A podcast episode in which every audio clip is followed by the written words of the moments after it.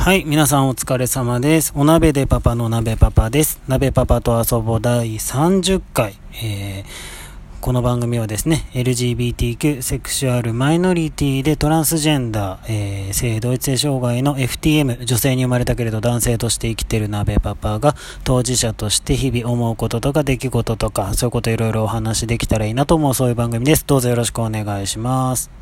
はい、えっ、ー、と、今回もですね、えー、質問箱の方に、えー、いただいたご質問に、えー、お答えしたいなと思います、えご質問いただきました。どうもありがとうございます。結婚のメリットデメリットって何ですか？はい。どうもありがとうございます。えっ、とどう、どうなんでしょう？これ、僕に鍋パパに質問してくださったということはあれ同性婚絡みとかそういう感じで解釈させていただいてよろしい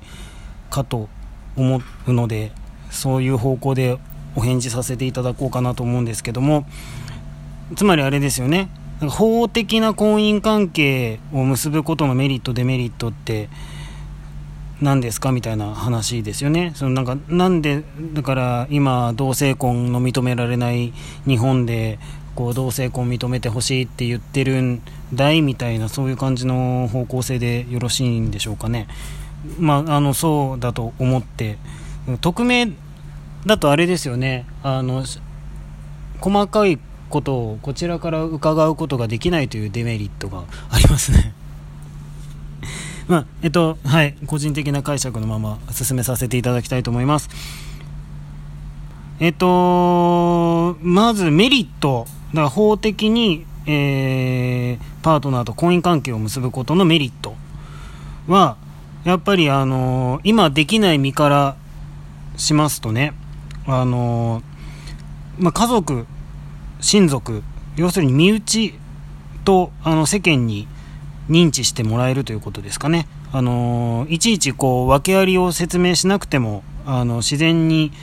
身内として扱っていただけると何がお得かお得 お得ってわけじゃないかもしれないけどあのまあなんだろう精神的な負担もあの交えたところで言うとやっぱり病院病気になった時とか緊急事態の時とかですよね。うんあのまあ、あくまで僕のね僕の中はねあの意識不明で運ばれちゃったみたいな時に、あのー、戸籍上の身内じゃないがために、身内と判断されない、うん、あのー、例えば緊急連絡、あのー、家族に行きますよね。その家族が、あのパートナーではなく、あの両親とか、兄弟とか、そっちの方に、まず第一で行ってしまう可能性が高い。うん。えーと、一緒に暮らしてても婚姻関係結んでないしかも同性同士だったりすると友達同士友人同士のルームシェアみたいな感じで判断されてたりしますと身内と認識されなくてで結構あの人にもよりますけどその直接の血縁者との仲が非常に複雑になってる場合があるじゃないですか LGBT って。うん、とあの連絡行ってほしくなかったりもしますよね。うんでまあでもそれでもあの血縁者を血縁者なり戸籍上の身内、うん、を優先優先というかそっちを身内と扱われるっていうね、うん、そこ。そこね。あとはそのまあ、これも病院絡みですけど治療とか手術の説明とか承諾とか、うん、旦那さんがあれだったら奥さんが奥さんがあれだったら旦那さんがっていうのが普通スムーズな一般的な状況ですけどもパートナーなのにそれの権利がない、うん、これもやっぱり両親とか血縁者に行ってしまう可能性が高い。で、まあ、しかもあの、ね、亡くなったりなんぞした場合にあの葬式への参列とかねあと喪主になるのならないのとかあとはまあその残したものがあったとしたら相続するのしないのみたいなところでいつまでも他人扱いのままだとこれがスムーズにいかなかったり余計なお金がかかったり何ももらえなかったりそのパートナーとしてしかるべき最後のお役目も果たせなかったりっていうのがありますよね。でいちいち事情を説明して、あのあそこの2人はそうだからって周りが認識してくれててであのっていうのもありますよ、ありますけどその何も言わなくても、あの、婚姻関係さえ結んでたらそのままスムーズにつるっといくことがつるっといかないっていうねだからつるっといけるようになるっていうのがメリット。まあ、あとは緊急事態じゃないかもしれないけど、まあ、あとお金関係ですよね、家族割とかファミリープランとかそういうものもね、あれだし、あとは賃貸住宅借りるときにもね、あの友達同士で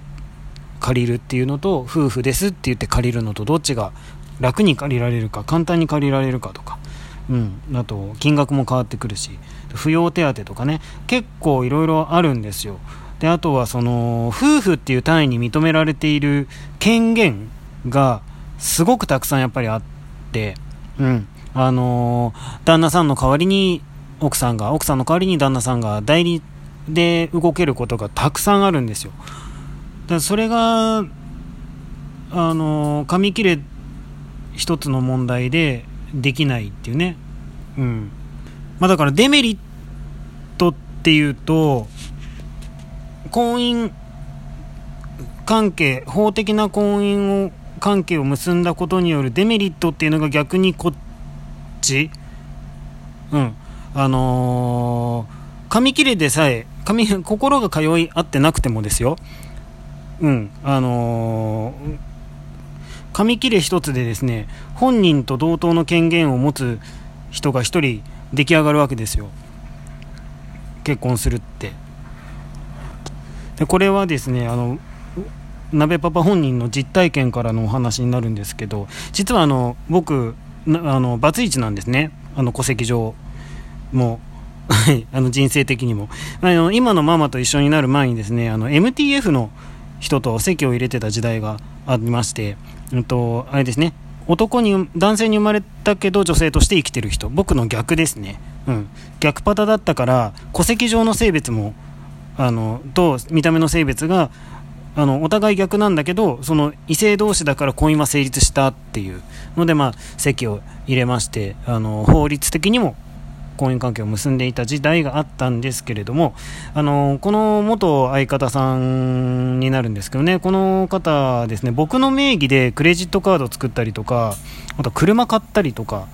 あとはキャッシングしたりとか銀行の口座作ったり止めたりとかっていうのもあの僕名義のものをですよ。あの